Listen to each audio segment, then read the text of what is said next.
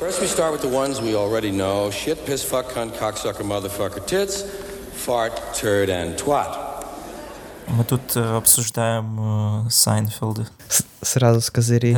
Сразу же. Ну, я смотрел не целиком, честно говоря. И сериал, и, spe- и, и special. Ну, я посмотрел весь, и он, типа, такой очень бумерский. Ну да, есть такое. Ну, вот пос- последнем special е у него такой, типа, максимально общий юмор, я бы даже сказал. То есть он там просто ворчит на то, что все ходят со смартфоном, потому что это там ворчит на свою жену. Может быть, это был spe- special Мартина Скорсезе? Жену, да, кстати, вот. Там еще в самом начале он там кос- косплеит Джеймса Бонда зачем-то. И в конце показывает футаж его тренировок для этого. Он там, видимо, несколько месяцев тренировался прыгать в бассейн, а потом прыгнул в этот, э, в, как, в залив, или как это называется, в общем, в Нью-Йорке, вот там, где, где статуя свободы, или где вот эти мосты. М, ну да, в залив. Да-да-да. Короче, какой-то, какой-то очень странный выход был, я на самом деле не очень понял, почему это. Я еще видел у Сайнфилда же, по-моему, вот это шоу, где он ездит э, с другими комиками, кофе пьет. Это как-то поживее было.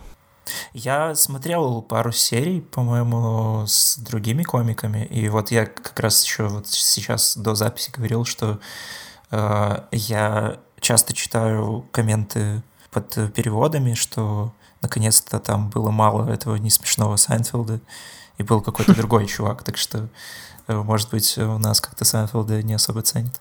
Ну, может быть, такое, что просто время его прошло. Мне кажется, что с юмором это вообще такая штука, которая очень быстро выветривается. С другой стороны, тоже сериал «Сайнфилд». Ну, так, я так понимаю, что вы обсужд- обсуждали до записи. Я не смотрел вообще. А мы его не смотрели, да. Ну, я тут тоже как бы не главный специалист, но я посмотрел несколько серий. Он, конечно, наверное, уже супер устаревший, но при этом в этом есть какое-то обаяние э, удаленности от того момента, когда эти шутки были прям, наверное, с пылу с жару.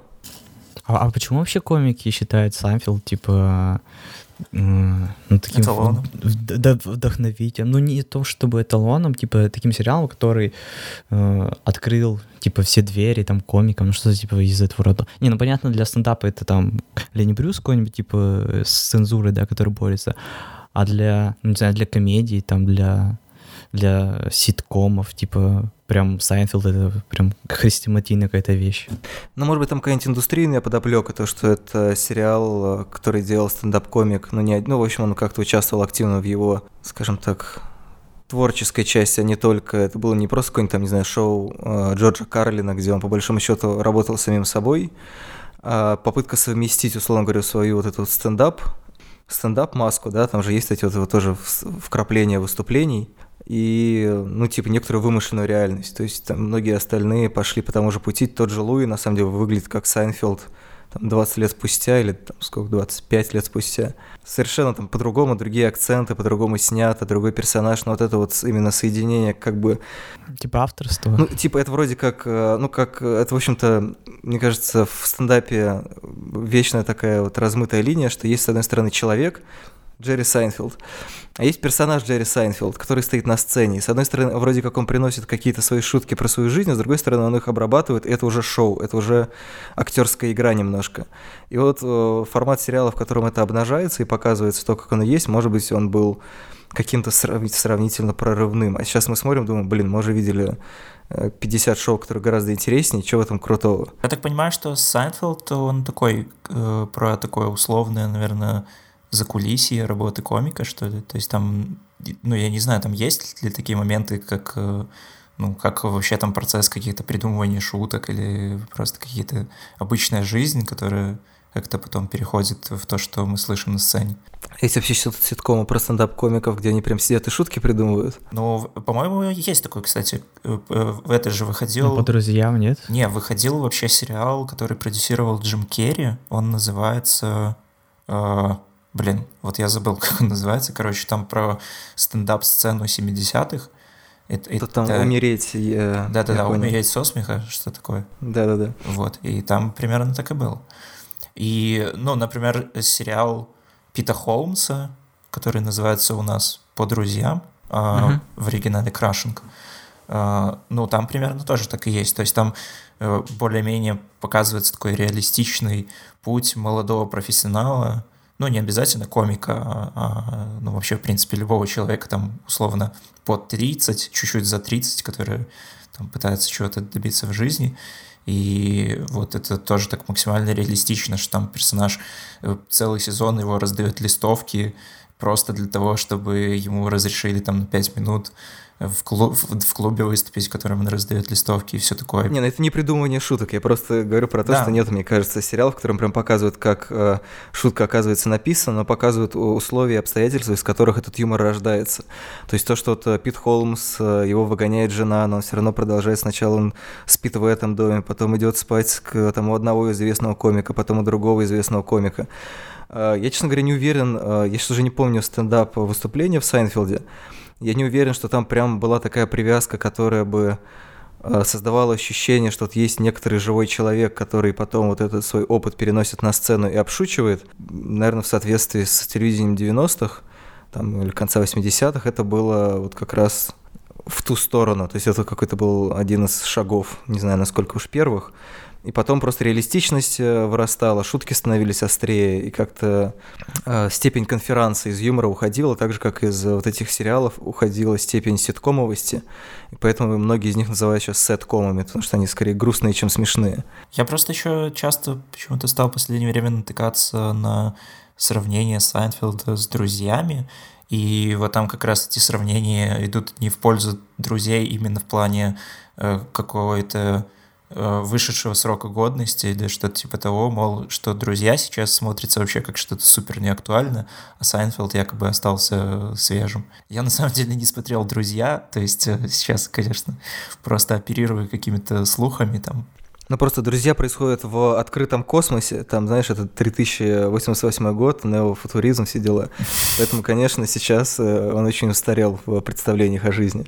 Я тоже читал о том, что типа друзья уже все спеклись, а Сайнфилд э, все еще классно смотреть. Но мне, честно говоря, кажется, что это может быть связано с тем, что друзья очень долго просто всем долбили по мозгам. Многие от него устали, и как-то он не прошел проверку времени в том плане, что там какие-то ситуации, какие-то персонажи выглядят стереотипно. Хотя в Сайнфилде, насколько мне кажется, тоже, в общем-то, примерно схожие проблемы. Может быть, просто он э, кажется сейчас менее затертым, и, может быть, наоборот, его больше какая-то схематичность и меньшая привязанность к профессиям. То, uh-huh, есть, в частности, в чем проблема друзей? Ну, не проблема, но почему он выглядит уже как артефакт прошлого.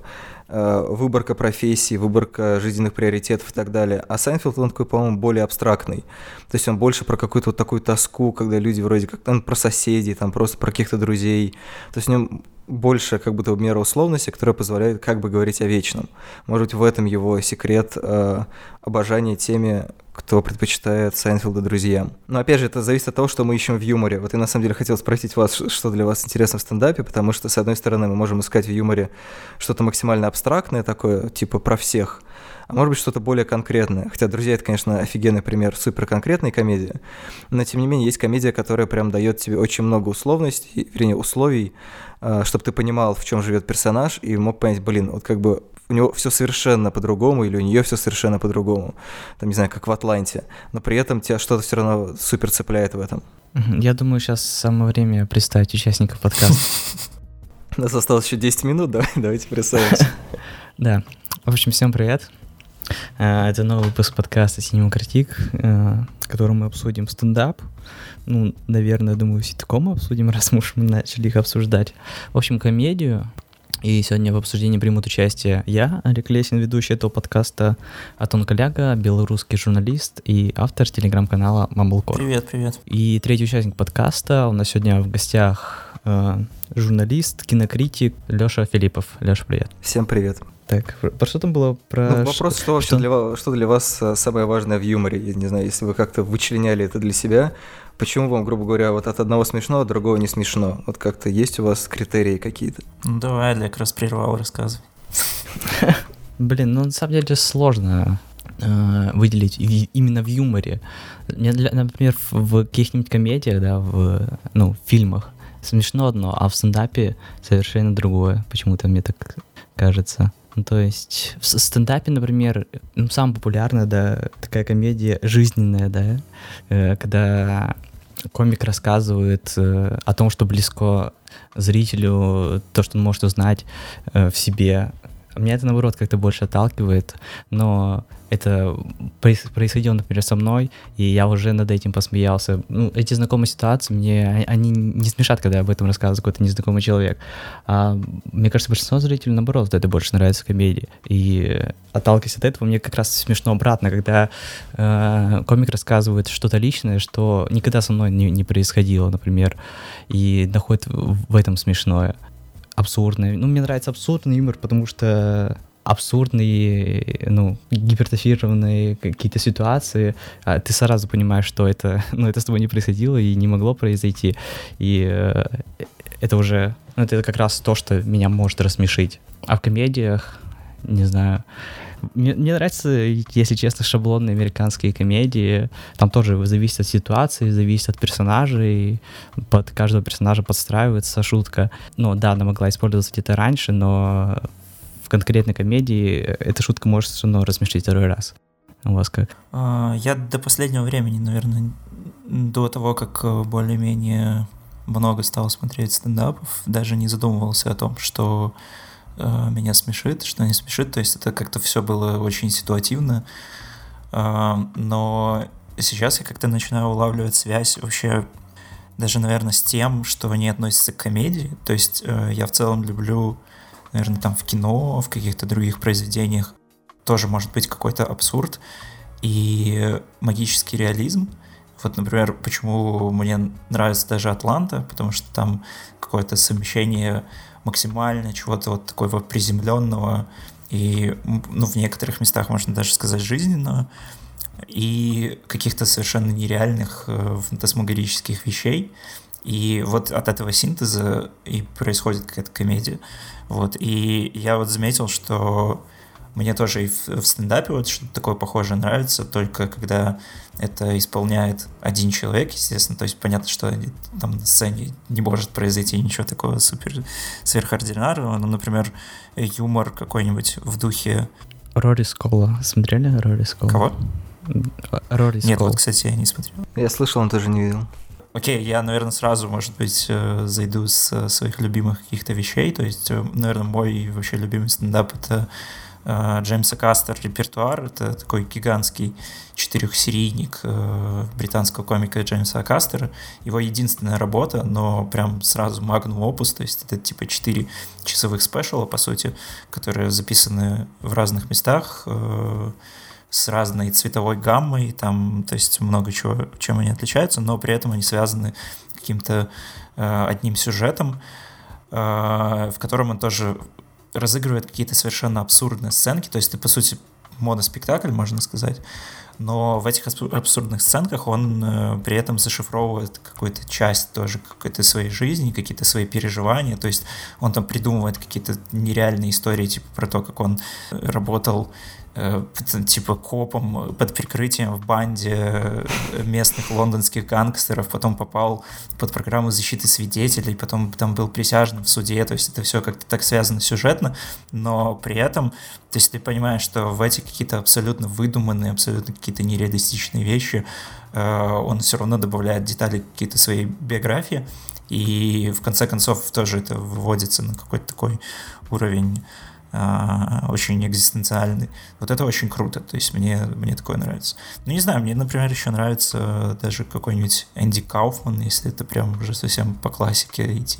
Ну вот Энди Кауфман, ну не знаю, вот Роди Скол или Джеймса Кастера, мне кажется, в их спешлах можно найти именно их личность. А Кауфман, он же ну, его вообще на сцене нету, самого Кауфа. В этом и прикол его юмора, что ты никогда не понимаешь, есть он на сцене или нет, и где настоящий Ди Кауфман. То есть мне кажется, что в какой-то момент он уже сам достиг вообще везде и на сцене, и в жизни такого э, состояния постироничности, что даже, наверное, сам уже перестал отличать, где реальность, а где какая-то фантазия, где какой-то образ. То есть мне вот это нравится тоже в нем, что что все всегда на каком-то пограничном состоянии, и никогда ты не понимаешь, где, куда что переваливается.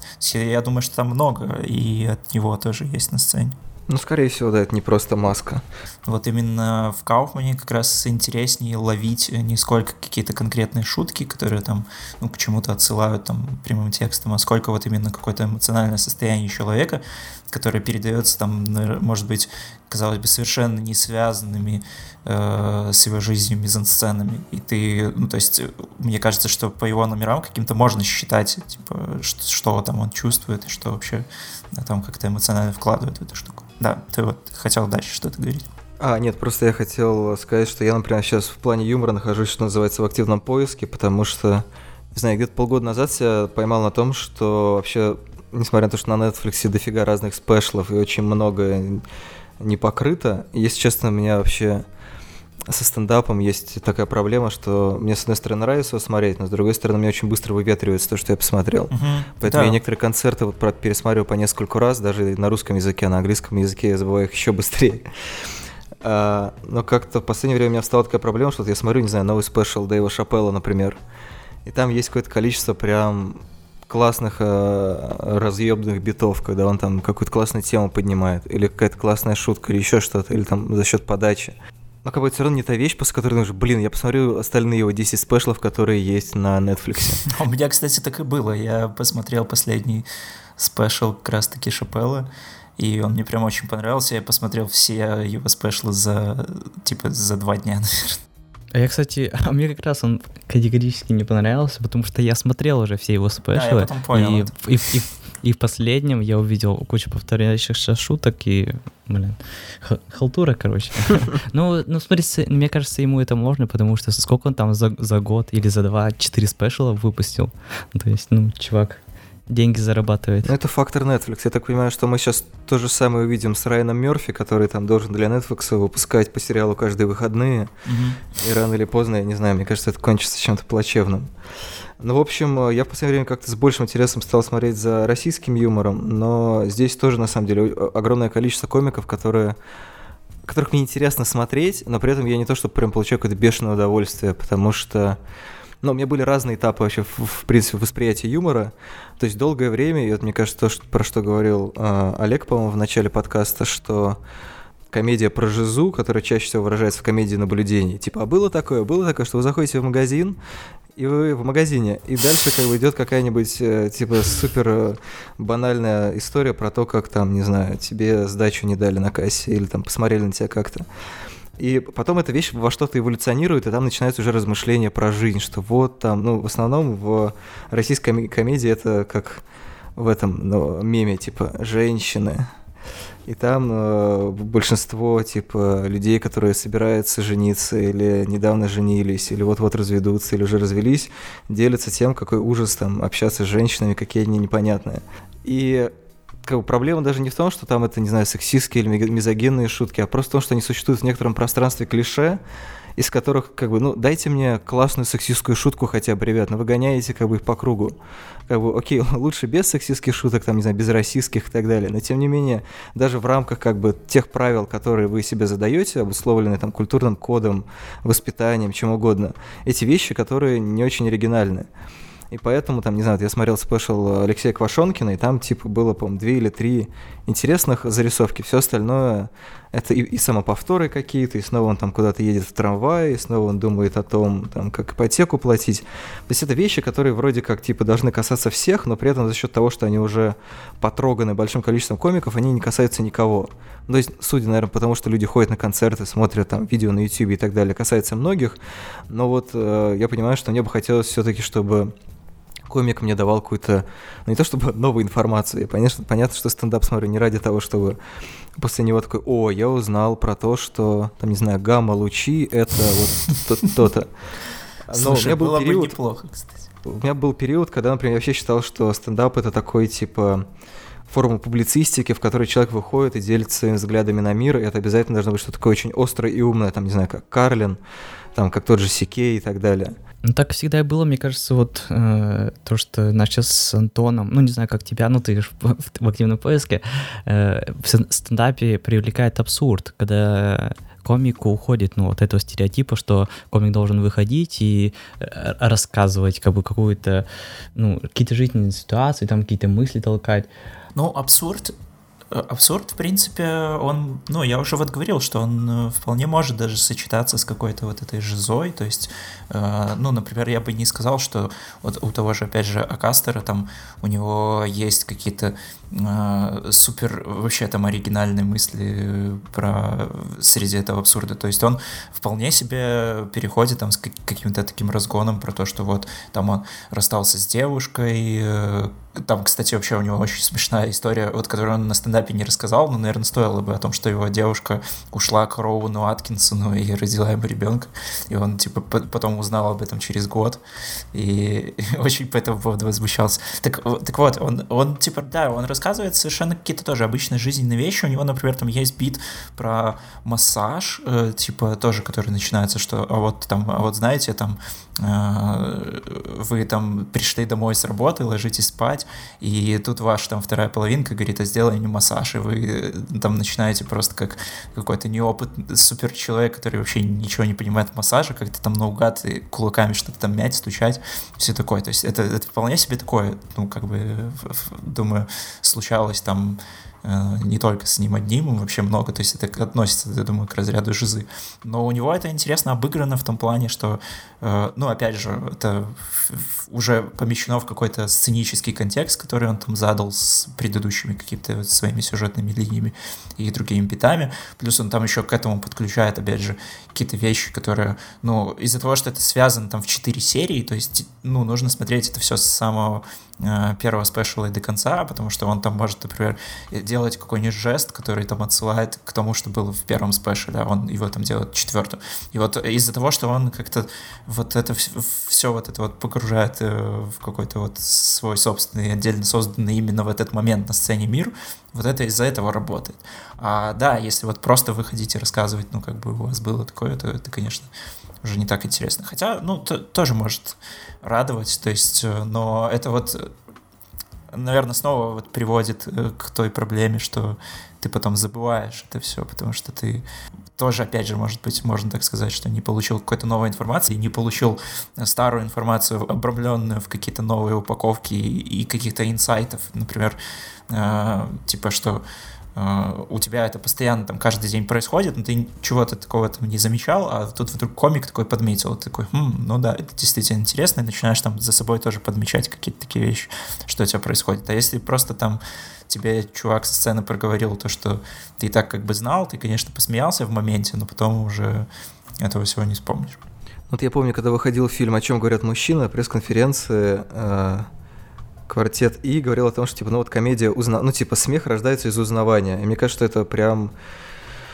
Ну, не то, чтобы это э, неправда, потому что я думаю, что действительно очень часто есть какие-то вещи, которые вызывают смешок или хмыканье, или еще что-то, когда ты, типа, узнаешь на экране себя, но при этом я не уверен, что это вещь, которая бесконечно, э, которым бесконечно можно эксплуатировать. То есть в какой-то момент, мне кажется, у тебя накапливается просто уже этот элемент узнавания, ты говоришь, блин, все, хватит. Потом... Я там, слишком знаю, много себя узнал. Да, слишком. Почему вообще в фильме мое домашнее видео? Да, да, да. Потом, может быть, этот политический э, этап, скажем так, когда там, не знаю, поднимаются социальные проблемы или еще что-то. А, в какой-то момент ты присыщаешься. Мне кажется, что, наверное, абсурдный юмор, который вам нравится, он как раз удачен в том, что он предлагает все равно что-то новое, несмотря на то, что там, может быть, ситуации примерно знакомы. Ну, вообще, в принципе, что нового может быть в стендапе? Человек стоит на сцене и шутит в микрофон. Это, ну, изначально форма, которая, ну, ты примерно знаешь, чего ждать. Но находятся какие-то вещи, не знаю, вот мне, например, э, я сейчас пытался вспомнить, кто из э, неотечественных комиков мне нравится. Ну, как бы я не могу сказать, что это прям какая-то выдающаяся комедия, но мне очень симпатичен Дмитрий Мартин потому что у него там есть, где-то он там песенку спел, где-то у него есть шутки с диаграммами. И э, когда я написал в Фейсбуке о том, что мне нравится, мне сказали, типа, да что, это же средний уровень телеканала ТНТ, там такого типа жопой жуй. Я, честно говоря, может быть, пропустил эволюцию телеканала ТНТ и их программы стендап, но когда я его смотрел, э, там, в общем-то, был абсолютно стандартный юмористический набор. И как-то тут дело даже, мне кажется, не в том, что он рисует картинки или играет на гитаре, а скорее в какой-то общей интонации, и в том, что как бы концерты Мартина, во всяком случае, когда они выкладываются уже в виде спешла, они всегда представляют как бы его взгляд на себя тоже, потому что он периодически дает дальний план, как будто бы он тоже сидит где-то в рядах, говорит, так, ну вот сейчас, короче, вот здесь я споткнусь о микрофон. И вот это вот, э, ну, как бы такой мет метакомедия немножко, она, мне кажется, сообщает ему какое-то обаяние. То есть он, э, ну, как бы не просто выпендривается на сцене, он понимает то, то, как это выглядит. То есть он в какой-то своей такой нерешительности, неряшливости очень обаятельный, в том, что он еще видит себя со стороны, это тоже, мне кажется, какой-то очень интересный аспект. У меня вообще на самом деле случалось такое, что получался какое-то новое впечатление, новый опыт от э, узнавания себя в комедии. Это когда я узнавал себя в абсолютно чужом, казалось бы, культурном коде.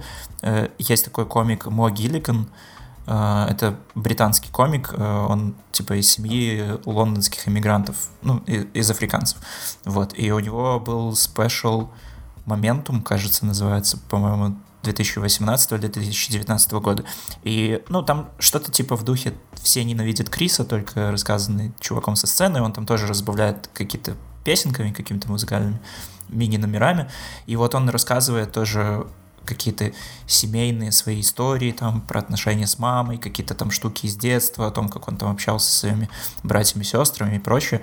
И вот, ну, казалось бы, что вообще человека э, из постсоветского пространства, ну, мало, откровенно говоря, что связывает с э, сыном африканских иммигрантов, который там рос в бедном районе Лондона, но там оказалось очень много таких вещей, которые прям супер совпадают с э, моим там детством, например, э, какие-то шутки, которые я бы в принципе даже не удивился, если бы услышал у Э, каких-нибудь там русскоязычных комиков, это вот было довольно интересно. То есть это одно дело, когда тебе чувак, э, который примерно э, одного там даже с тобой возраста, и примерно вы в каких-то там одинаковых провинциальных улицах проводили свое детство, тебе рассказывает, это как бы, ну, типа, ну, окей, да, да, было такое, жизнь, все такое. А когда вот тебе рассказывает совершенно там человек с другого конца планеты, вот это, это прикольно.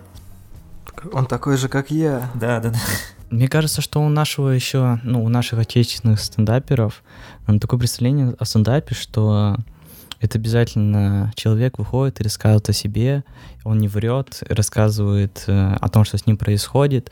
И, конечно, для шутки нужно там что-то додумать, но максимально тонко, чтобы зритель не, не, не подумал, что это может, может быть неправдой. А ну какие-нибудь ну, такие прям культовые комики, ну, Стюарт Ли, там, Сикей, да, они, они не скрывают того, что они придумывают истории. Как раз на днях смотрел спешл Криса Дели на Netflix тоже. По-моему, вот как раз он говорил о том, что э, комику очень часто задают э, после выступления вопрос, типа, а это правда все истории с тобой происходили? И он говорит, что, типа, конечно, блин, нет, потому что у меня э, для комика вообще слишком нормальная жизнь, и что у меня вообще там не было никаких детских травм и всего такого, то есть мои родители там мне чуть ли там не травку разрешали курить, ну, вернее, они там не запрещали, они просто говорили, что, ну, ты, типа, можешь это делать, только будь осторожней, и у него там, как у ребенка, типа, ломался мозг, и он не понимал, что именно ему запретили, и, соответственно, не понимал, что именно нарушать, и, соответственно, у него было слишком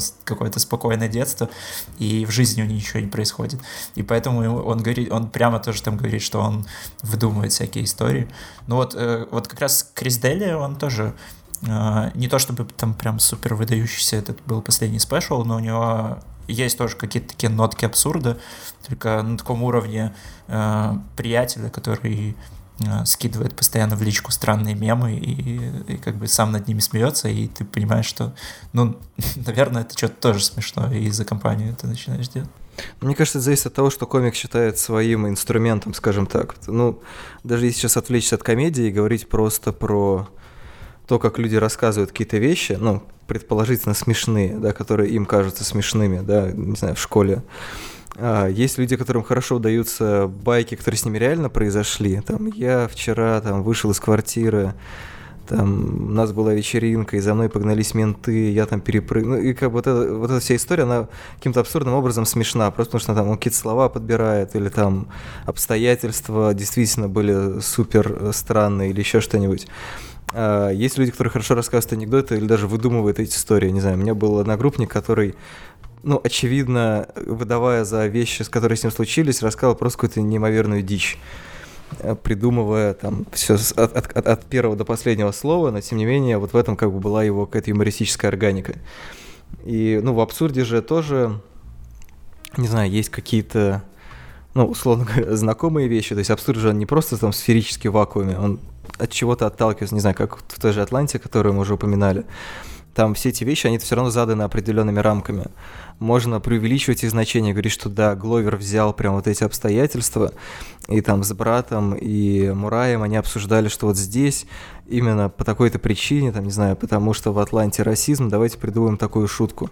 А, скорее всего, это просто, ну, как бы какой-то опыт диктует представление о том, что вот это вот, вот это, ну, тоже, опять же, что такое абсурдный юмор? Есть юмор, который типа странненький, то есть там человек что-то такое говорит, это превращается в набор слов, это может быть смешно, а может быть просто набор слов. Но некоторые на этом карьеру делают, тем не менее.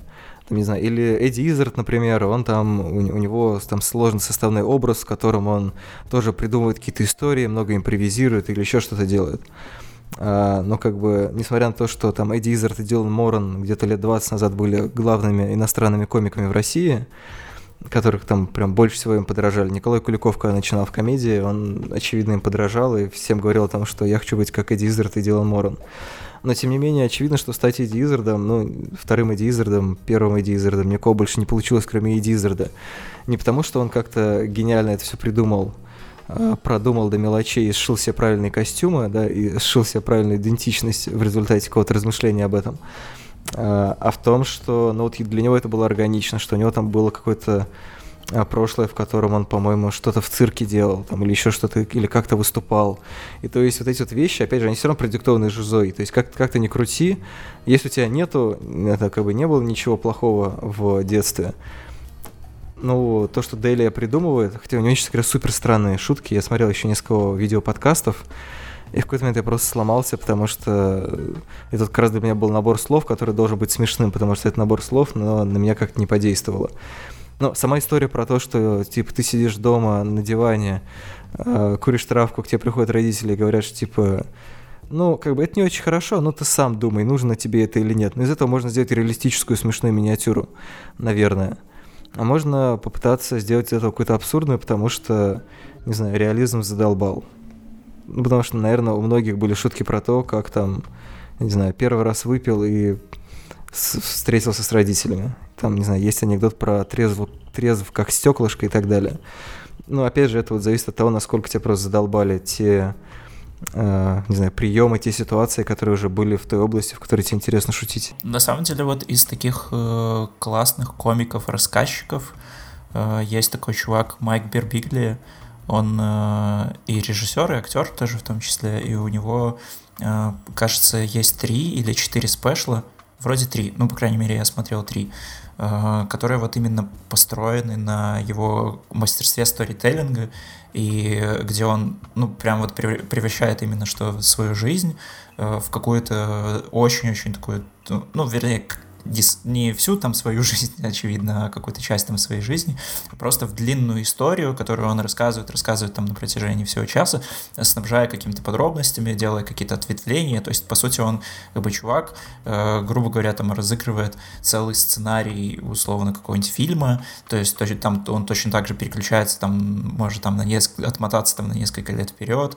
потом вернуться там в настоящее, потом там рассказать еще там о чем-то, что-то в бок. То есть там появляется появляется какой-то новый персонаж, он там рассказывает про него какую-то историю. Но в целом это все такая одна арка, то есть там э, первый спешл вот как раз посвящен тому, как он, э, будучи там ярым противником брака, э, знакомился, заводил отношения со своей женой, и как у него постепенно менялось к этому отношение. То есть тут, тут как бы тоже, опять же, такая очень глубокая рефлексия, которая наверняка вызовет какой-то эффект узнавания у людей, которые, ну, при, примерно тех же взглядов придерживались. Это как бы тоже очень прикольно.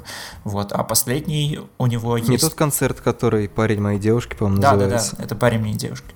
Вот. Э, и последний вот концерт у него очень клевый выходил тоже на Netflix в конце прошлого года. Э, называется The New One. Это уже, то есть э, это типа тоже как сиквел этого э, парень моей девушки, только про то, как он сначала отрицал, э, отрицал, в общем, отцовство, ну, вернее, отрицал желание, не знаю, как это сказать, в общем, не хотел быть отцом, вот. И потом, когда его жена забеременела, он как вот постепенно с этим всем справлялся и как пересматривал свои отношения. То есть, на самом деле, за это спешл его так даже немножко критиковали в э, американской прессе, потому что, э, типа, это так, ну, может показаться каким-то нытьем э, отца, который как бы вроде бы как у него такая роль отцовская сбоку припеку, но он типа жалуется, как ему тяжело. На самом деле, хотя типа э, основные проблемы э, естественно, у его жены, потому что ну, он как стендап-комик, он там почти никогда там дома не появляется, ездит там по каким-то выступлениям, а она, по сути, воспитывает одна ребенка. Но он про это тоже рефлексирует прям там, то есть я, я не очень понял, на самом деле, почему не заметили, потому что он как раз э, там очень сильно явно переживает по этому поводу, потому что он там в какой-то момент э, наступает его истории, там кульминация, то, то, что он понимает, что он вообще, по сути, оказался чужой в собственном доме, и он э, вообще там никто, грубо говоря, своему ребенку, и тоже от этого там дальше строит э, типа развитие своего сюжета, когда там все происходит к условному хэппи-энду, когда он понимает, что вот все-таки на самом деле его дочка его признает, и все-таки они все равно семья. Ну, вот очень клево. То есть э, э, вот тут такой интересный просто пример что даже какую-то жизнь э, свою, э, какой-то кусочек жизни, который вроде бы может быть показаться банальным и может там послужить для какого-нибудь там комика другого плана, просто материалом для каких-то одноразовых там онлайнеров или каких-то гэгов про то, что а, вот я там пришел домой, а, а жена там то-то, то-то, и вот у меня ребенок родился, и типа, ох, как это сложно, то есть вот типа шутить просто набором, а можно просто взять э, и рассказать это как цельная история, и это не то, чтобы прям будет, может быть, супер смешно, но, но блин, это просто, просто классно сама по себе, как, как ну, как ты услышал просто что-то о человеке, где-то посмеялся, где-то погрустил в том числе. У Криса Рока просто как раз э, новый концерт, который вышел то ли в этом году, то ли в конце прошлого, он как раз посвящен тому, что типа вот я стал отцом и учу своего сына, типа как тяжело жить, что вот поли полицию надо бояться и так далее. Танжерин, по-моему, он называется. А, это не который Боб Бёрном, по-моему, снял? Слушай, я не помню, кто режиссер, если честно. Я вот помню только, что там Крис Рок, что называется, вернулся, и это а. материал, который, понятно, совершенно не похож на тот, который у него был 30 лет назад. То есть эти все концерты Криса Рока и Эдди Мерфи, которые, ну, условно классические. А, интересно, вот э, возвращаясь опять же к Сайнфилду, просто интересно, как э, комики пере, перепривыкают к времени, в котором они живут. Слушай, а разве не похож? Ты вот говоришь, что он в новом спешле шутит про то, что нужно бояться полиции. У него ж э, и до этого были, ну, культовый его скетч про полицию, что нужно ее слушать, не, не носить там с собой, с собой ствол. Ну, это в каком-то смысле адаптация, наверное, в том числе и того, что он говорил. Но я имею в виду, что он все-таки делает больше акцент на ребенке и на том, как вот он пытается, ну, примерить на него те вещи, которые он, ну, условно говоря, прожил, про которые пошутил. То есть понятно, что ты не можешь просто посадить ребенка, поставить ему свой старый спешл, сказать, ну смотри, короче, там вся жиза есть. Ты все поймешь. Типа смотри, как батя жил. Блин, мне вылетело из головы имя комика, э, который играл в Джуманджи. Uh, Джек Блэк? Не, не, нет. Кевин сейчас. Харт? Кевин Харт, да, он же целый стадион тоже собирает. У него там есть какие-то очень странные кинематографические вставки под Бандиану и так далее. Это же, это же с ним, по-моему, Павел Воля соревновался или что-то такое, я где-то читал, что Павел Воля, по-моему, говорил, что он там поставил или собирается поставить мировой рекорд по стендап-шоу. Э, там он где-то хочет дать концерт на сколько-то там тысяч зрителей. И это якобы должно быть самое большое стендап-шоу в мире.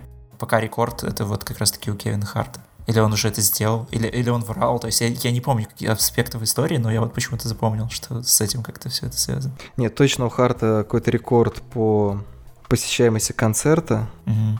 Сейчас я не могу найти цифру, к сожалению. Но, в общем, он э, действительно на, по-моему, Линкольн Financial Field, что ли, поставил какой-то, типа, самый самый массовый рекорд в этом плане тех людей, которые смотрели. Там, на самом деле, если тот концерт, про который я думаю, то там реально просто вот забито так, как будто там играет какой-нибудь финал бейсбольной лиги.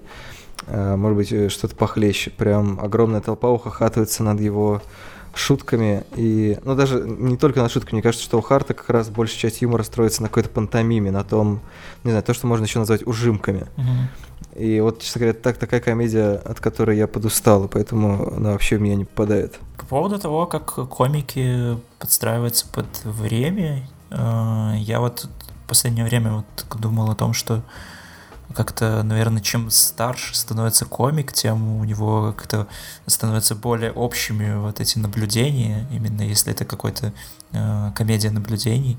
Вот э, если, опять же, тот же Сайнфилд, э, ну, я не смотрел какие-то там его ранние выступления там из 90-х или когда он был популярен, э, но я уверен, что там наверняка какие-то более тонкие моменты он выхватывал, чем просто о том, что все ходят э, теперь уткнувшись в телефоны. Так, а он же делает э, для таких же бумеров.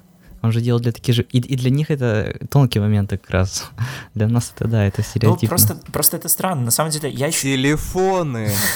Да, э, бумеры такие, ничего себе, вот это, вот это тонко, да. Я просто еще посмотрел недавно, прости господи, стендап Незлобина. Который у него спешл Рига, Рига Москва, он, кажется, называется. И вот у Незлобина, на самом деле, тоже такой э, юмор довольно бумерский, хотя чуваку 30 35 ему, кажется, лет, и мне кажется, что вот для американского комика 35 лет как раз-таки вообще не возраст, то есть там, там почти все такие э, знаменитые комики, молод... которые как бы считаются молодыми, им всем примерно где-то там под 35 лет. Ну, я думаю, он считает себя молодым, он же тусуется сейчас со стендап-клубом. Да, но при этом он э, сам там не стесняется признаваться о том, что, мол, э, эх, вот я вообще вот это вот там чего-то не понимаю, эх, вот сейчас вот эти вот такие штуки, вот э, всякие такие вещи. Мне кажется, странная бравада просто. То есть, да, я видел, например, с Сергеем Орловым прогулялся по Арбату, такой типа, ух, что тут у вас, значит, стендап-клубы? Посмотрим, посмотрим. Про возраст, мне кажется, интересная фишка, потому что я вот не могу сейчас так сходу вспомнить комика, который бы... Ну, представьте себе популярного стендап-комика или комикесу, который выходит и говорит, типа, не знаю, мне 60, у меня такие-то проблемы. Мне кажется, это на самом деле мог быть просто супер материал, потому что всем чудовищно интересно. Ну, знаете, очень многие шутят о том, что я старый. Мне 25, я старый. Мне 27, я старый. Мне 32. И как вот это вот... Э, как бы кокетство по поводу своего возраста, оно нарастает. В какой-то момент, вот, когда я вижу этих там 16-летних, чем вообще они... Ну, то есть это легкое э, старперство, оно начинается, в общем-то, супер быстро. То есть вот примерно, я не могу точно назвать цифру, там, не знаю, мне кажется, там лет с 16-18, уже предыдущие э, годы для тебя кажется, что все это уже что-то непонятное. И эта пропасть только растет с возрастом. Но вот было бы интересно посмотреть реально какую-то внимательную, такую остроумную, сложную комедию, про то, как бы, как, как человек стареет и как меняется его мир, не в том, что типа вот, я не понимаю, что такое радиоактивная клюква. Для меня этот мир совершенно непонятен. Я тоже не понимаю. А как какие какие-то вот реально прикольные частности. То есть, не знаю, вот мы можем найти э, комедии про все что угодно. Про то, как быть афроамериканцем и, там, не знаю, э, курить траву и спрятаться от полиции. Там у Тик Натара есть э, концерт про то, как у нее был рак груди, и удалили грудь. У нее был там концерт, который ну, в общем, концерт, как я понимаю, на, на стыке с современным искусством, где то ли там не, не было изображений, то ли она голая выступала, я сейчас уже не буду врать, там какие-то надписи были. Есть документальный фильм «Тик» про нее. Какая-то у тебя который... большая разбежка, типа, ты, там либо не было изображения, либо она выступала голой. У меня просто плохая память. Я вот э, сейчас я давайте я найду, чтобы не, не, не обмануть. Наполовину голый, наполовину голый я нашел все. Слушай, ну ведь есть Кей, он тоже старый, сколько ему уже 50 лет, но он шутит про себя, он не, он не шутит про молодежь, он шутит про то, как он там разваливается во время секса или ну, это, при, это как раз-таки пример такой э, вот э, хорошей возрастной рефлексии, э, которая построена вокруг себя, а не, а не вокруг противопоставления с тем, что вот там или раньше было лучше, или там как тот же... Я вот был, например, на лайв-концерте Славы Комиссаренко, который мне там пару лет назад тоже казался каким-то диким, прям смешным и актуальным э, русскоязычным комиком. Сейчас он шутит про то, что вот, э, вот сейчас там знакомиться с девушками, это просто там свайпнуть ее влево в Тиндере, все, а раньше там мы там набивали в газету объявлений. Убивали Бизона и тащили шкуры, чтобы... Да. Вот, например, э, есть стендап-концерт Тейлор Томлинсон, называется Quarter Life Crisis. Э, ну, то есть это, очевидно, про как раз-таки переживания миллениалов. Это, ну, не совсем старческий, но он тоже как бы э, наполнен таким, типа, что вот, как бы часики тикают и все такое. И мне он, на самом деле, тоже вот этим нравится, то, что она как раз рассказывает какие-то свои частные истории, но не говорит там о том, что, мол, вот, типа, я уже там старею, мне уже там скоро 30, хотя ей, по-моему, 25 или 26. Вот. Э, и она просто как-то осмысляет вообще вот в принципе вот это какое-то время в ее жизни и там делает какие-то выводы о том, там, лучше, лучшее вообще это, в принципе, время или худшее это там, которое было независимо просто от просто каких-то там ностальгических обстоятельств или противопоставления там с э, молодежью. Ну, то есть там есть, у нее проскакивают какие-то такие вещи, типа вот ты там, мол, 16-летняя там сучка волнуешься там об этом, а вот у меня -то, вот типа посмотрим, что с тобой будет 30 и там 25. Но это как бы там скорее погрешность в плане шуток, они все на этом построены. Или еще у Лайзы Шлезингер есть концерт Elder, Elder Millennial, как раз тоже, в общем-то, такой немножко с оглядкой на себя и оглядкой вокруг про то, что типа, ну, я купила себе коврик для йоги. Типа сейчас это супер модно, но вот он у меня так и стоит. Ну, он не то, что прям супер про возраст, но немножко про ощущение сдвига в мировосприятии. То, что раньше какие-то вещи казались ей более приемлемыми, скажем так. То есть он говорит, ну вот, типа, там, познакомилась с парнем, вы пошли, сразу занялись сексом, а сейчас, типа, если прихожу к парню, я думаю, типа, так, ну-ка, что у тебя за шторки такие? Там, а где ты этот столик купил, в Икее? Ну, мне кажется, это тоже такая комедия, которую, ну, может понимать любой зритель. Ну, то есть это, ну, она не исходит от автора. Вот, например, ну, возвращаясь к Луисике, э, он старый, да, уже, и он рассказывает про свой возраст. Он рассказывает о себе. Он, например, рассказывает, как он посмотрел Супер Майка и не досматривает его до конца, потому что думает, что фильм закончится тем, что он гей. И он слишком стар, чтобы осознавать, что он гей. И это как бы это смешно, это ты это не услышишь. От своего деда. да, своего деда, и от любого другого комика ты такого никогда не услышишь. И это, это, это авторство такое вот, вот это цепляет, мне кажется, больше, чем, ну, типа, да, я там пошла к парню, ну, это можно услышать от любого. Но мне кажется, что от многих можно услышать, что, типа, я боюсь что-то, ну, то есть, я боюсь что-то смотреть, потому что боюсь э, подумать, что я гомосексуал, и для меня это страшно. Ну, то есть, я не знаю, мне не кажется, что эта ситуация прям какая-то супер авторская, что Луиси Кей две недели сидел Э, в кафе, пока люди вокруг э, плевали в него, и придумал этот гениальный скетч. Но он был до того, как в него плевали. Ну, неважно, я имею в виду, что сами, сами э, обстоятельства производства могут быть э, любыми. То есть это как бы не выглядит как какая-то мощная работа мысли о том, что я боюсь смотреть кино, потому что э, для меня страшно хоть как-то проассоциироваться с гомосексуальностью. Такая, наверное, какая-то поколенческая штука для него. Типа гей это что-то такое молодежное, да, там, ну это не для меня. Я не думаю, что он в этом ключе думает. Не знаю, можем поговорить про Сикея. Мы как бы, мы как бы обхо- обхо- обходим слона в комнате, мне кажется. Как, э, что вы думаете про Луи Сикея последних трех лет? Я небольшой знаток Луи Си Кея, на самом деле. Э, то есть я смотрел, скажем так, не очень много. Я чуть-чуть смотрел Луи, и, по-моему, какой-то...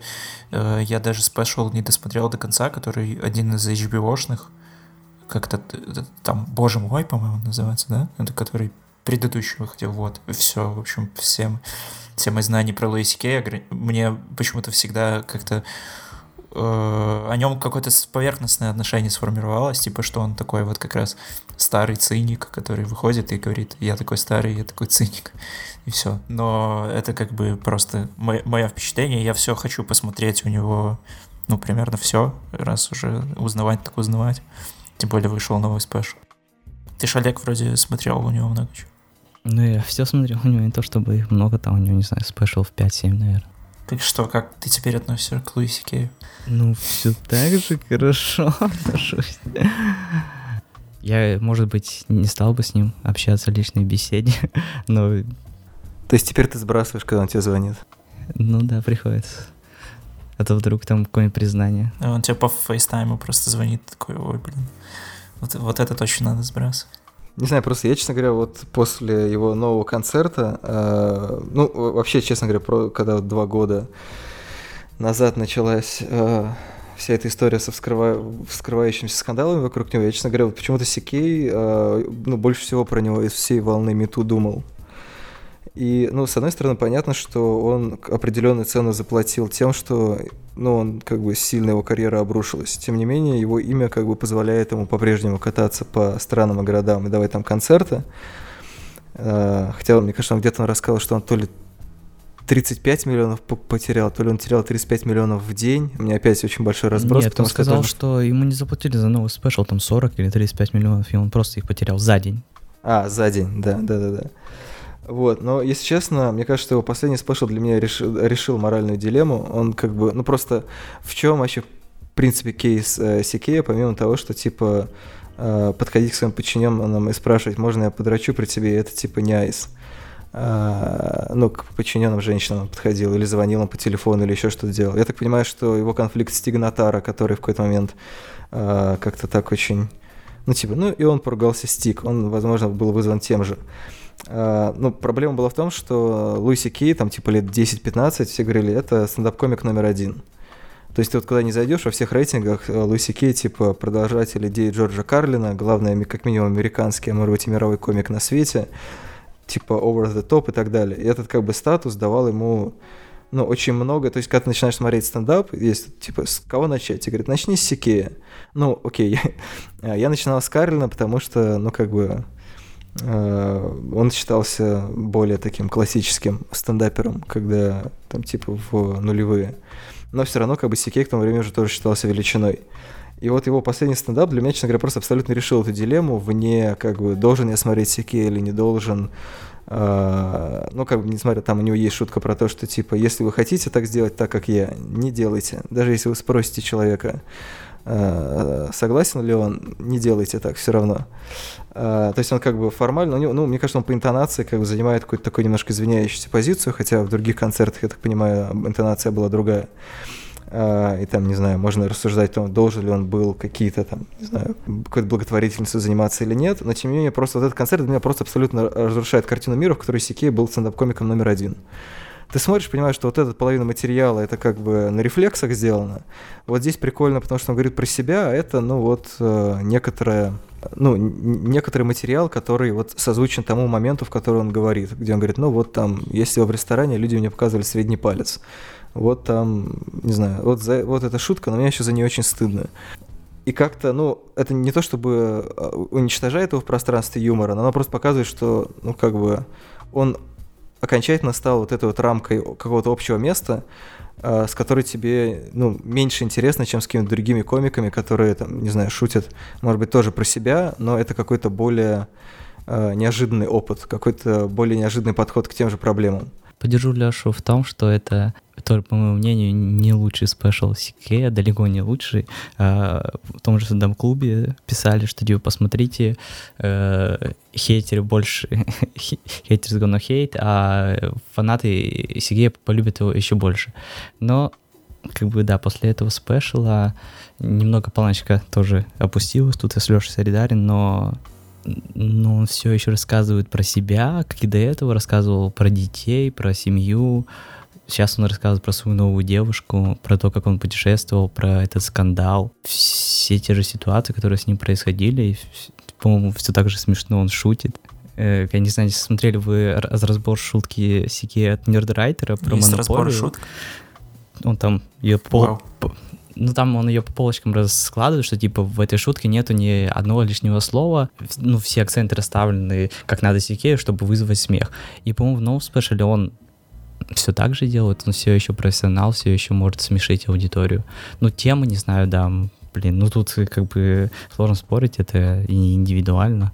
Ну, может быть, действительно это поменялось какое-то мое восприятие, но как бы когда в качестве очередного туза вынимается шутка про Холокост, как про некоторую уникальную, а, не знаю, уни- тему, темы могут быть общие, но сама, сама шутка, как она выстроена, как там про отца, как он э, пародирует этот э, испанский акцент. Ну, сама шутка очень смешная, по-моему. Не, сама, шут, сама шутка хорошо выстроена. Я не говорю о том, что они как-то выстроены плохо. Просто мне кажется, что сам выбор тем, э, ну, как-то, не знаю, их, их масштаб в моих глазах сильно уменьшился. Потому что вообще в целом, э, не знаю, для меня какая-то попытка универсальности... Э, не знаю, не очень интересно. Мне кажется, что на самом деле чем больше частностей, чем больше каких-то более острых углов, которые он мог бы пойти, в том числе, там, не знаю, основываясь на этих двух-трех годах своих последних.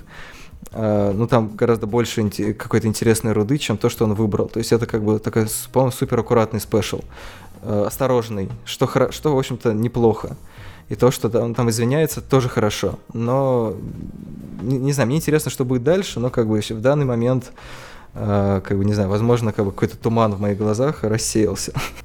Ну, а мне, кстати, мне блин, наверное, нравится, что он как раз э, скандалу посвятил ну, немного времени, ну, потому что он его воспринимает как, э, да, я поступил как мудак, но, типа, все ошибаются, вот, я ошибся в этом, но это, типа, это мой фетиш, типа, да, он плохой, но типа, мне нужно было пережить эту ситуацию, чтобы понять для себя, ну, какой я мудак. И если он будет это разжевывать в течение часа, в течение всего спешала, или, например, э, рассказывать о других, там, э, об Эйнштейне, блин, ну это... Не, ну тебе интересно было бы узнать про этот опыт? Мы вот обсудили, что нам не хватает опыта стариков, нормального такого опыта. А вот, ну, как бы неинтересно тебе, ну, не знаю, Азиз Ансари тоже, в общем-то, он в последнем спеше немножко касается этой темы, но при этом ты как бы не, не понимаешь до конца, как бы, как, как, как он проходит через это. Я вот э, как раз-таки много э, читал комментариев э, про спешл Луи Си Кея о том, что якобы это типа обычный средненький спешл э, даже в рамках Луи старого. Э, я думаю, что как раз может быть проблема-то и в этом, что люди ждали, что ну, чувак реально э, пережил какой-никакой, и, может быть, там плохой, потерял деньги и все такое, но все-таки реально уникальный опыт, у которого, которого ни у кого, наверное, не было, и который там, даже если э, те люди, которые попадались за харасмент там и прочие всякие вещи, ну, то есть они попадались скажем так, ну, не, та, не за такой изобретательный харасмент, если так можно сказать. И я думаю, что скорее всего, что многим даже было интересно узнать каких-то, не знаю, больше подробностей, больше каких-то копаний о том, что вот он сейчас выйдет и начнет рассказывать, типа, э, вот, ребята, у меня там впервые я помастурбировал э, публично за гаражами с, с пацанами в 10 лет и все такое. То есть какие-то такие истории, типа, запретные, э, стрёмные, но которые вот он выйдет и сейчас не побоится их вывалить, и все будут аплодировать, типа, какой чувак э, там смелый. Ну и, естественно, он еще параллельно там исповедуется и расскажет вот это все стандартное, то, что я э, там поступил как мудак, и не поступайте. А он вот сказал, что он поступил как мудак, э, что, впрочем, всем было очевидно, и в целом он как бы сделал то, что, ну, думаю, что почти каждый бы сделал на его месте. А, не знаю.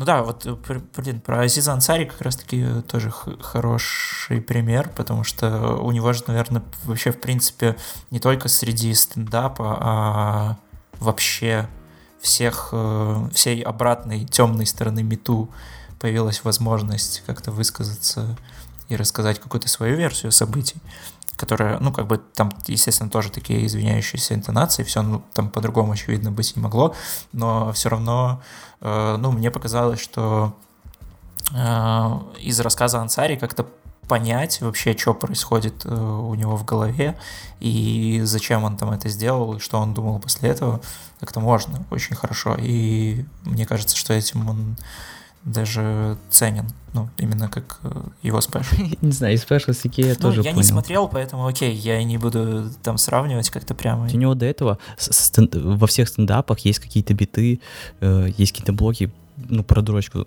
понятно, не в том э, плане, котором не узнали, что он, ну, как он дрочит, а какие-то другие там шутки. Но, ну, ты, ты говорил, что, типа, вот э, лучше, чтобы он рассказал о том, как он там первый раз подрочил. Ну, типа, у него есть в этом шутки до этого в прошлых спешлах. Просто невнимательно смотрел. А, ты не смотрел. Ну, они, они были без того контекста, который... Так, а мы узнали уже, э, что он думает в этом контексте. Почему, почему он так поступал? То есть, короче, нужно, нужно сопоставлять э, целую мозаику Луисике и находить отсылки в его предыдущих стендапах на то, что он любит подрячить перед людьми. Ну ладно, в общем, хватит с Луисике обсуждения у нас. Блин, я вообще хотел вот э, обсудить, э, в принципе, должен ли стендап э, быть прям смешным? То есть оби- обязательно ли стендап-комику ставить себе задачу насмешить зрителя. Это я вот еще хотел э, об этом сказать после Бирбигли, э, я вот говорил, что, то есть у него там не сказать, что каждый спешл прямо на разрыв смешной. Он, то есть его можно скорее отнести в разряд таких, ну, не знаю, душевных условно. То есть ты как бы сидишь, так улыбаешься, такой, да, чувак, там все такое. Но это не прям такая комедия, вот э, комедия, которая вот стендап-комедия, которую представляет себе человек, который условно там э, видел в своей жизни только там стендап на ТНТ, допустим. Вот. Или там есть какой-нибудь пример той же Ханны Гэтсби, э, у которой спешл на нет, э, это просто ее рассказ о том, ну, грубо говоря, там, как ей тяжело приходилось быть э, открытой лесбиянкой. И он тоже не сказать, что прям берет именно юмором и какими-то разрывными шутками, то есть он просто берет именно вот какой-то своей откровенностью и, исто- и историями, каким-то уникальным опытом. И я вот в комментах тоже часто встречал мнение о том, что это как бы классно, да, то есть интересно было послушать, это интересно как история, это интересно как э, посмотреть на харизматичного какого-то человека с микрофоном в руке, но это скорее лекция TED, допустим, а не стендап-комедия. Но тем не менее это все равно как бы выходит под плашкой стендап. Или, например, опять же, тот же последний фильм Спайка Джонса про Бисти Бойс, мне кажется, что это вполне себе тоже стендап, э, потому что там этот Эд Рок и MCA, они просто стоят и рассказывают свою историю, параллельно там вкрапляя какие-то жизненные жизненные там биты, какие-то шуточки, какие-то подколки друг друга, там у них там э, еще общение со Спайком Джонсом, у которого ломается постоянно проектор, и из этого тоже вырастают какие-то биты э, случайные, вот, э, там у них еще на каждом выступлении, как я понял, что они ездили в тур с этой историей по городам, там у них еще на каждом выступлении вставал из зала типа который якобы случайно там оказавшийся какой-нибудь там знаменитый актер, по-моему, там в одном был Бен Стиллер, э, во втором э, блин, не помню. Короче, там, в общем, фигурировал Бен Стиллер, это уже было в нарезке после титров. И, то есть, это вполне себе тоже можно отнести как какой-то стендап-комедии.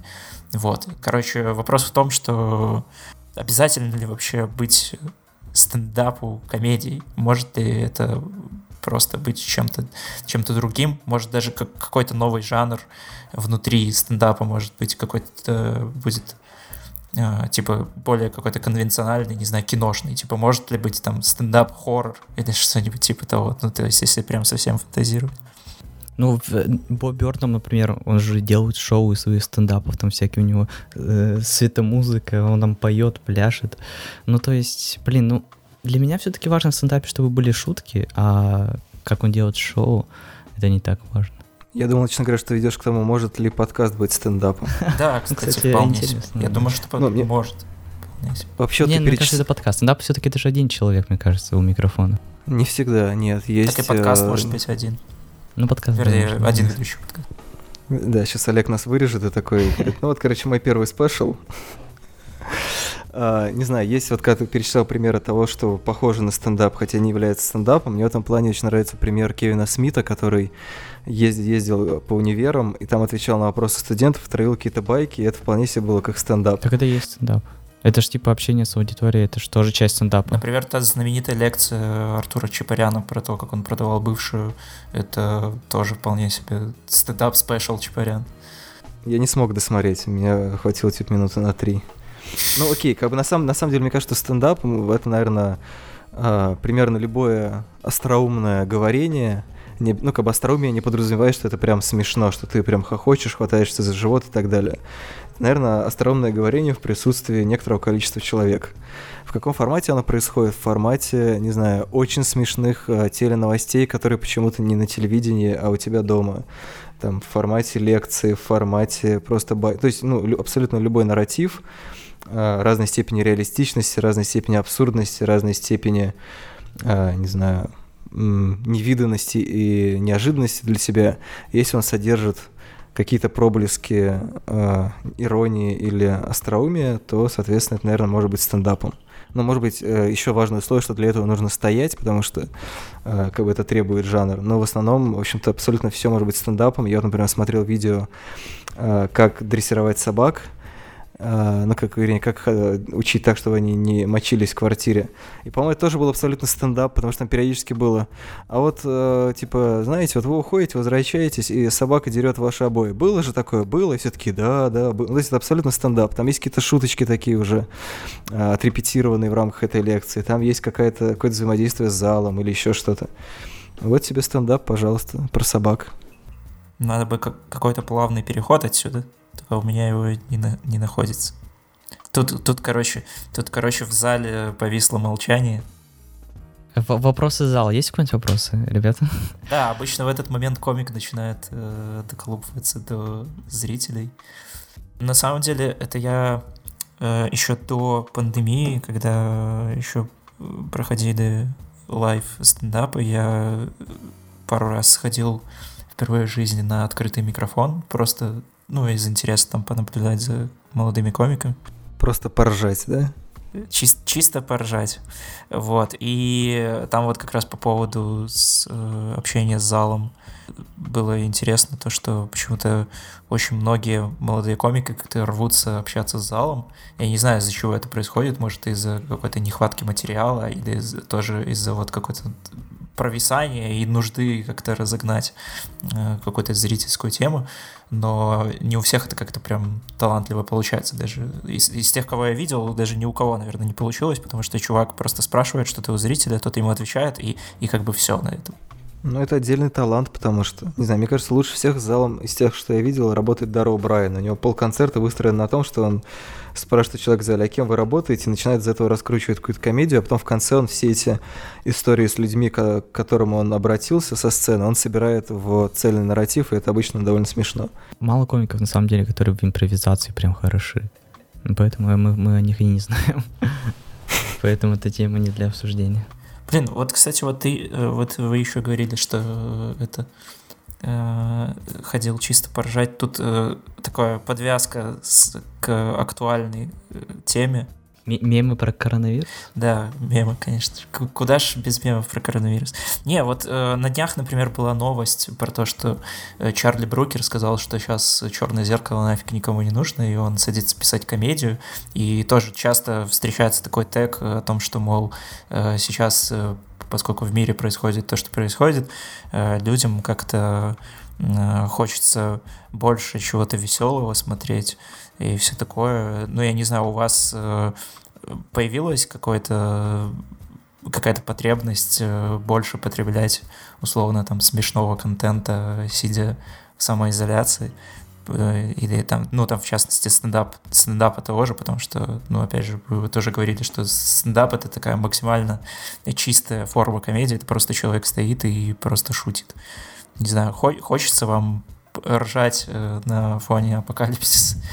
Не знаю, как сказать это. Ну, то есть какие-то грустные события или там, ну, не слишком веселые извне толкают на то, чтобы э, больше веселиться хотя бы внутри своей квартиры. Мне кажется, да. Не то чтобы это прям очень получается, но в целом, да. Не знаю, стендап, ситкомы, какие-нибудь супер тупые видео на ютьюбе. Ну, у меня, честно говоря, ничего не поменялось. Я как смотрел раньше стендапы, комедии, так и дальше их смотрю. Я пока не посмеюсь, не засну. Да. Но дозу я не увеличил юмора. Вообще интересно, что э, сейчас комики, э, откуда будут брать новый материал, когда придется выходить а, на сцену. Блин, кстати, интересно, все будут шить про коронавирус? Да, потому что, нет? потому что когда еще коронавирус был не такой, казалось бы, яркой угрозой, все пытались подсесть на этого конька коронавирусного, и как-то получалось не очень хорошо.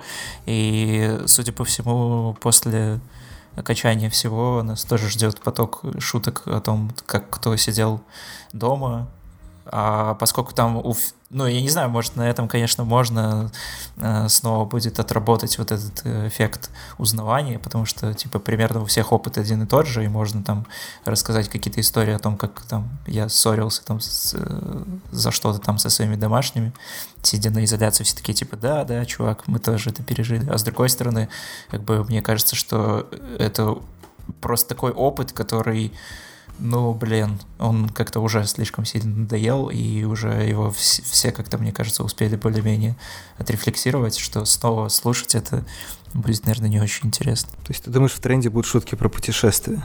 В, блин, возможно, кстати. Кстати, да.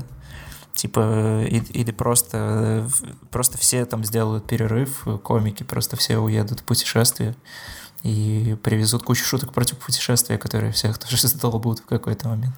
Ну, в греческом зале, в греческом зале, вот это все. Да.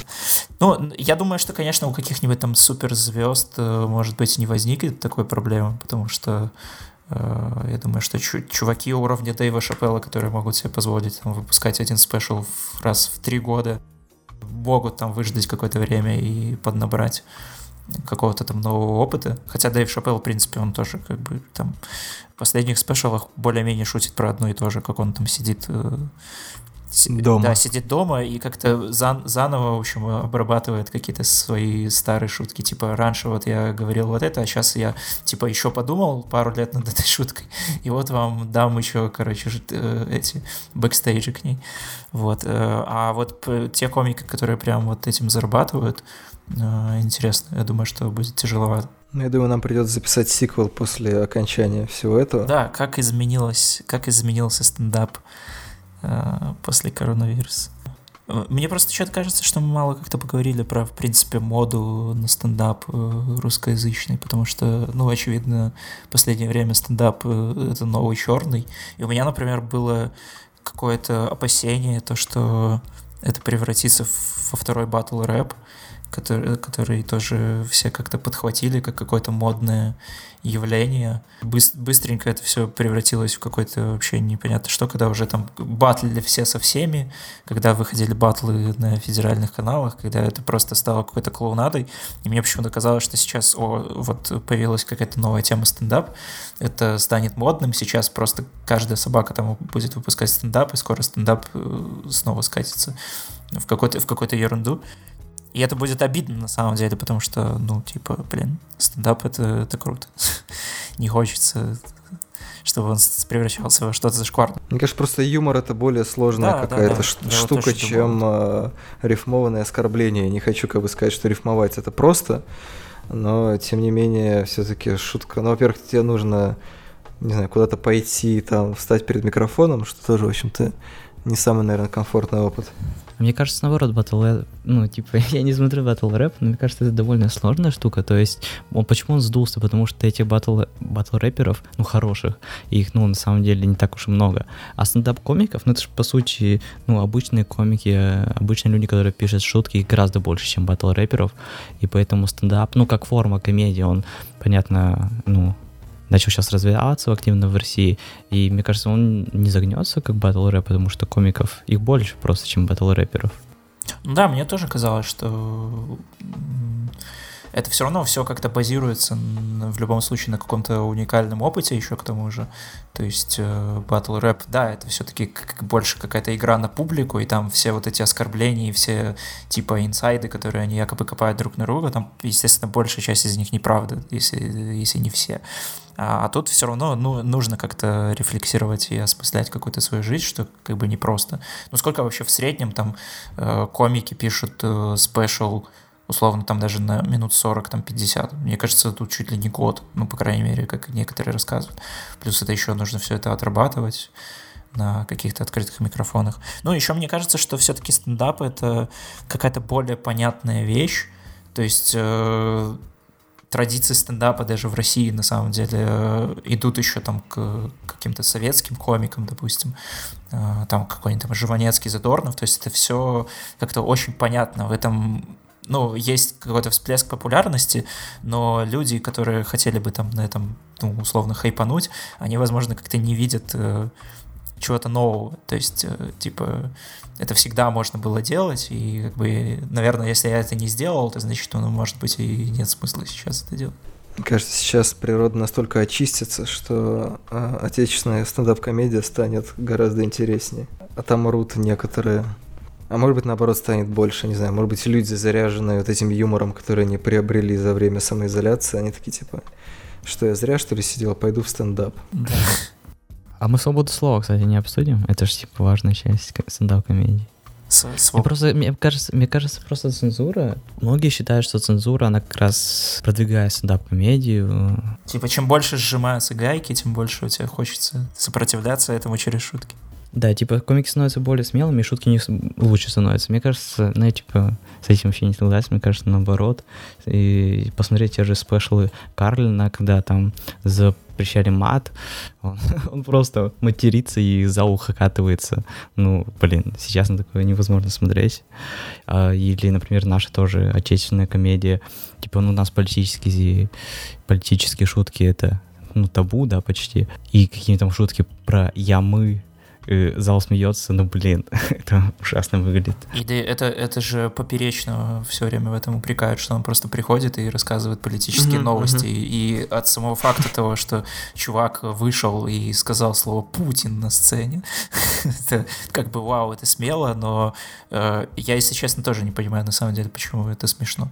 Ну да, тут такая вот двоякая возникает ситуация, что с одной стороны это по идее должно быть каким-то толчком, а с другой стороны это приводит к какому-то ну, как, бы комик может больше облениться, потому что понимает, что, ну, блин, и так сойдет.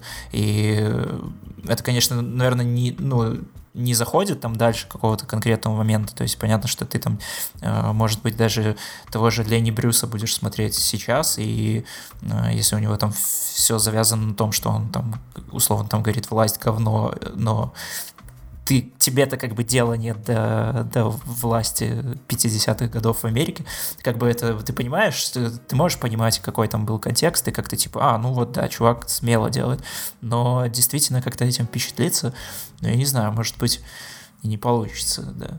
Ну, мне кажется, это просто вопрос как бы ну, определенной границы, которая эти устанавливается. Граница это может быть э, устанавливаться политически, цензурой, может быть, каким-то, не знаю, местом проживания, каким-то опытом. То есть мне кажется, ю, юмор, как бы его кайф в том, что может эти рамки э, раздвинуть, вне зависимости от того, нужно ли ему для этого со сцены сказать Путин, или, там, не знаю, э, поделиться чем-то таким, что, например, происходило у тебя тоже, но ты, честно говоря, никогда не думал, что ну, что об этом можно с кем-то говорить. Или у тебя вообще никогда в жизни такого не было, ты такой, блин, оказывается, бывает и такое. Ну, то есть, в общем-то, вот мы как раз закольцовываем, мне кажется, подкаст тем, что все-таки, ну, просто какая-то политическая шутка, она, ну, возможно, за счет достаточно большой традиции сначала шуток таких иносказательных, и, э, где люди говорят, типа, не знаю, раки, но по пять, а на самом деле имеют в виду, там, не знаю, то, что коммунистическая власть это плохо, условно говоря, а потом они получили определенную свободу и стали там шутить про то, как...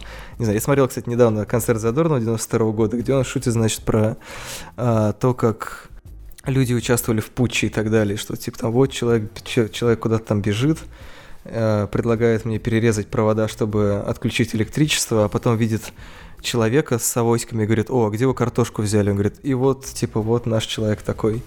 Там, и потом какие-то у него политические шутки были. Мне кажется, это просто вот волнами двигается. Сначала нельзя, но очень хочется, потом можно, но надоедает. Ну, а дальше как бы уже какой-то третий путь. Потому что ты можешь, конечно, чередовать и примкнуть к одной из этих двух волн, а можешь попробовать сделать что-то такое, что, ну, более новое, чем просто перепрыгивание из одного режима в другой, из более цензурированного в менее цензурированный. У Акастера, кстати, была, была тоже, тоже шутка. Сколько он тебе платит, извини? Я ему напишу после подкаста, чтобы он мне перекинул денег на карту. Э, у него как раз-таки вот тоже была такая шутка, где он э, просто прямо говорит какими-то лозунгами о том, что Британия говно, и типа Британия... Там, вот он там как-то говорил, Британия дерьмовая дырень, я мечтаю вообще свалить из Британии.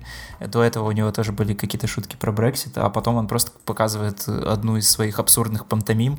Э, если кому интересно, загуглите э, Джеймса Кастер, как фотографироваться на паспорт. Просто это как бы пересказать очень сложно, что там происходит, но это тоже очень смешно. Просто из-за того, что это типа какая-то такая обезоруживающая вещь, обескураживающая. Типа ты, то есть ты думал, что чувак сейчас будет дальше там разгонять что-то про политику, он просто тебе какую-то хрень показал, и ты чисто вот от такого контраста офигеваешь. Ну, я не знаю, раз мы закольцевали, то, может, э, посоветуем там каждый от себя что-нибудь коротенько и, и завершаем. Ну окей, раз мы там говорили что-то про импровизацию и про комедию в моменте. Посоветую Акастера, очень очевидно. Ну, кстати, да, э, можно посмотреть, у Акастера есть э, шоу Sweet Home Catering, это документальное шоу, где он э, приезжает в свой родной город и там общается с жителями, и там, типа, тоже очень много смешных разгонов которые он, типа, делает прям в лайве. Вот, нет, ну, раз мы там говорили про импровизацию, я хотел посоветовать э, не совсем, наверное, стендап, но вот тоже из свежака Netflix, это Миддлтич и Шварц. Э, импро... Три импровизационных э, спешла, собственно, Томаса Миддлтича из Кремниевой долины и Бена Шварца из откуда-то mm-hmm. там. Он, по-моему, в парках и зонах отдыхах он играл, но там не очень шеру. Вот, и там э, мне тоже кажется, что это, типа, очень как раз-таки классная, классный пример импровизационной комедии, который э, при этом э, базируется на каких-то очень понятных паттернах, и, и каждый там спешл даже условно можно подогнать под какие-то жанровые рамки, типа там второй у них получился вполне себе как э, э серия какого-нибудь там ситкома про колледж, там условно тоже сообщество или просто там любой фильм там про колледж э, и группу людей, которые сидят в одном классе. Э, ну вот опять же с, с таким примесью абсурдного юмора. Первая серия это ну как бы вполне себе такая э, зарисовка привычная про свадьбу, на которой что-то пошло не так, что как бы многие видели. И вот как бы этим и интересно то, что э, как бы люди импровизируют, придумывают на ходу, они разгоняют какие-то истории от зрителей, э, выпытывая там у них каких, какие-то ключевые моменты, какие-то ключевых персонажей, потом додумывая им историю, додумывая контекст, как-то создают какую-то вещь, которая ну вот опять же, она уникальная и рождается вот прямо здесь сейчас, э, просто из головы, э, не было каких-то там брейнштормов, и люди как-то не пытались э, подвести это под что-то такое вот узнаваемое, чтобы ты от этого посмеялся, но тем не менее оно все равно как-то очень интересно подгоняется под какие-то не знаю, даже под поп-культурные там рамки условно, да, и, ну, из этого просто вывод э, интересный можно сделать, что, а, типа, все как бы у нас э, вот это, в общем, вся информация, которая там складывается из каких-то поп поп-культурных штук, она и так витает в воздухе, и, типа, мы даже когда импровизируя и просто неся какой-то бред, условно говоря, и какие-то, э, создавая какие-то абсурдные ситуации, мы все равно как-то неосознанно э, хватаем на ходу вот какие-то знакомые нам штуки. И, как бы, если, в общем, долго все это делать, делать, то все равно что-то может интересное получиться и оформиться как-то и закольцеваться в какую-то в какую-то, в общем, понятную, но, при, но вместе с тем какую-то оригинальную э, комедию или вообще просто оригинальное произведение, просто потому что, ну, там в этом е- есть э, большая доля какой-то спонтанности, какой-то, э, какой-то смелости, э, все это так сделать на ходу, это как бы очень клево. Угу. Леша? Я постараюсь коротенько. Не знаю, вообще, мне кажется, что какие-то вещи мы уже перечислили э, или упомянули, каких-то комиков или даже отдельные концерты. И, честно говоря, я понимаю, что мне трудно вот назвать какой-то бронебойный, наверное, концерт, который можно было бы вот обязательно посмотреть для чего-нибудь. Но, тем не менее, не знаю, мне, например, нравится упомянутый уже Даро Брайан. В частности, не знаю, можете посмотреть его стендап-концерт «Крейг Диллер». Э, в общем, просто концерт, в котором он много импровизирует и рассказывает о себе. И, ну, кстати, у него тоже есть шутки на тему возраста, на то, как он стал иначе, как он меньше стал суетиться, скажем так. Он говорит, вот я недавно ехал в машине, в меня врезались. Если раньше бы я там начал, типа, бегать что-то там, да, я спокойно вышел, такой наклонился и спрашиваю, что вы хотите. Ну, в общем, это у него есть еще, по-моему, в этом же концерте шутка про то, что нужно назвать концерт, это, это нужно было видеть, потому что когда ты пересказываешь чужие шутки, все люди смотрят на тебя как на идиота, а ну вот на самом деле там смешно. А потом я недавно посмотрел фрагмент стендапа Кристен Шал, которая играла, не знаю, в «Последнем человеке на земле», в Gravity Falls озвучивала Мейбл и так далее. И мне показалось, что это был довольно остроумный какой-то а, спешл. Я, к сожалению, не видел его целиком и не знаю, когда он будет целиком. Но мне очень интересно посмотреть, во-первых, над тем, как ее вот эта вот телевизионная комичность меняет свой градус и оттенок за счет того, что она начинает говорить о себе, шутить о сексе, еще о чем-то. Это как бы добавляет какого-то объема представления о ее комедийных амплуа и вообще ну, любых границах, в том числе и человеческих.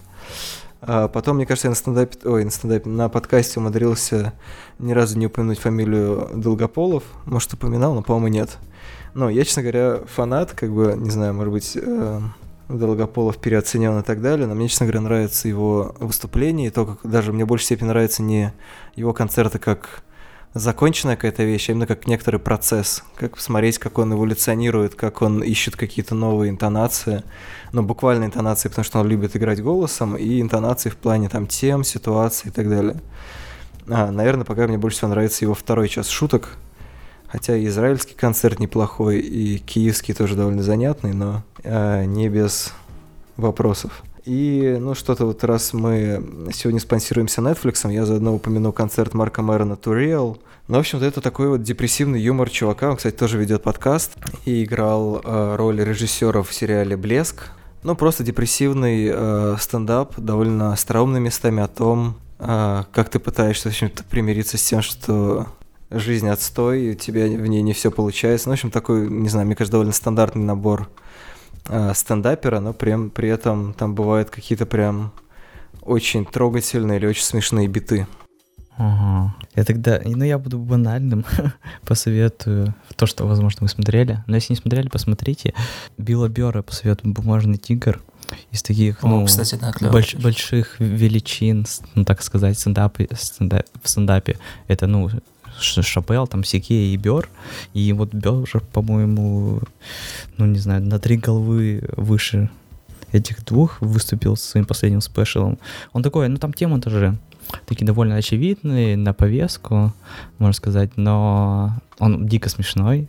Если хотите посмотреть на оручего, негодующего, злого Техаса, э, который еще смешно шутит, то спешл для вас. Блин, там на самом деле была, я помню, супер мерзкая шутка, но очень смешная про Мишель да, Обаму. Да, да. И как она писала свою Ну, книжку. Там прям злые очень шутки, но они правда смешные. Да, да. А это, ну, шутки, которые у вас чисто такой животный смех выз- вызовут, но потом заставят за- задуматься, почему я смеюсь над этим. А еще я хотел посмотреть, э, вот из старого, тоже очень классный концерт. Зака Галифинакиса, его единственный концерт, не помню, как называется, но он единственный, так что, думаю, не проблема будет его найти. А, Ну, то есть, если фанаты мальчишника, если просто фанаты Зака, обязательно посмотрите его концерт. Это тоже такое не прям стендап выступление. Э, Там есть какие-то игровые вкрапления, ну, то есть снятые отдельно, не просто какие-то сценки. А это похоже, как у Адама Сэндлера тоже. А я, не- я, не- я не смотрел Да, Сэндлера. навер- Наверное, как-то актеры все в своих стендап-спешалах тяготеют каким-то киношным выходам все равно. Ну, он изначально, кстати, ну, он же не актером был изначально, он был как раз стендап-комиком, это потом его Филлипс заметил и взял мальчишник. В общем, да, посмотрите. Вот такие у нас советы. Что, прощание тогда? Поблагодари патрона.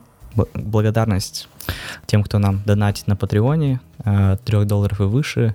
Жанна Смирнова, Стефания, Женя Черкасова, Ольга Бурзянцева, Илья и Серж фон Триер. Огромное вам спасибо за поддержку подкаста. Он, конечно, в последнее время выходит редко, но спасибо, что не отписываетесь от Патреона. Ну, пока. С вами был я, Олег Лесин, Антон Коляга, Пока. да, и Леша Филипп. Пока вы отличная публика, как говорится. Все, май, майк дроп. Crap, balls, prick, asshole, jack off, jerk off, scumbag, douchebag, hard on, rod on, boner, stiff, piss hard, blue balls, nookie, coos, gash, slash, hole, slit, snatch, box, beaver, pussy, bearded clam, cum, cream, juice, pecker, peckerhead, pecker tracks. Dick, Dork, Dong, Donaker, Wang, Schlong, Schwanz, Pork. Crabs, ass, butt, hiney, tuckus, bum, buns, cheek, screw, lay, diddle, plow, hump, bang, poke, batter, wham, knock up, bugger, brown, jugs, bazooms, knockers, knobs, lungs. Balloons, dildo, joystick, hair pie, muff, cornhole. Rim job, blow job, sugar bowl pie, suck off, give head, sit on my face. Butt fuck, finger fuck, clap, gleet, 69. Circle jerk, cock teaser, wet dream, cunt struck, pussy whipped, short arm, tuna taco, group grope. Milking the chicken. Bull dagger, gang bang, ball breaker, ball buster, merkin, bananas and cream up the old dirt road. Fart face, old fart, farting around, fart sniffer, ream, snake, raincoat, quickie, queer, queen, putz, put out, push, beef injection, dog style, pop your cookies, bust your nuts, one-eyed monster, knob, pocket pool, tail, piddle, paddle the pickle, one-man band, snapper, notch, rod, shaft, Stick, piece of ass, goddamn it, pimp, hooker, punk, faggot, dyke, lessee, box lunch, seafood, hand job, hammer, hatch, head job, hot nuts, hum job, prong. Jelly roll, jerk the gherkin, lob, meat whistle, cheese, scat fan, middle leg, wanking, booty, love muscle, snapping pussy, Those bitch, bastard, clamp, Bite the brown, going up Mustard Road, bone on, bush, button, cuntlapper, cherry, tool, dingus, quiff, quim, get off, joint, piece, stem, root, crack, cooch, crud, eat me, fuck you, up your ass. Get laid, fuck off, piss off, piss on you, stick it, stuff it, ram it, jam it, cram it, horny, Peter, the one-eyed wonder worm, piece of ass, little brown eyeball, Golden showers, pound cake, boy on the boat, brown eyes, brown nose, sloppy seconds, Mongolian clusterfuck. Rod of love, copping a field, copping a cherry, copping a joint. On the rag, flying the flag, riding the cotton pony, dipping your wick, going down on, dry hump, fist fuck, skin flute, French job, fur burger, nuts, get your rocks off, get in, get it up, hung, ginch, gobble, diesel dock, rubber, shoot, diesel dyke that was, sift, wad, coxman, tit fuck, tongue, rough trade, trick, weenie, and yodeling in the gully. Thank you, and I'll see you next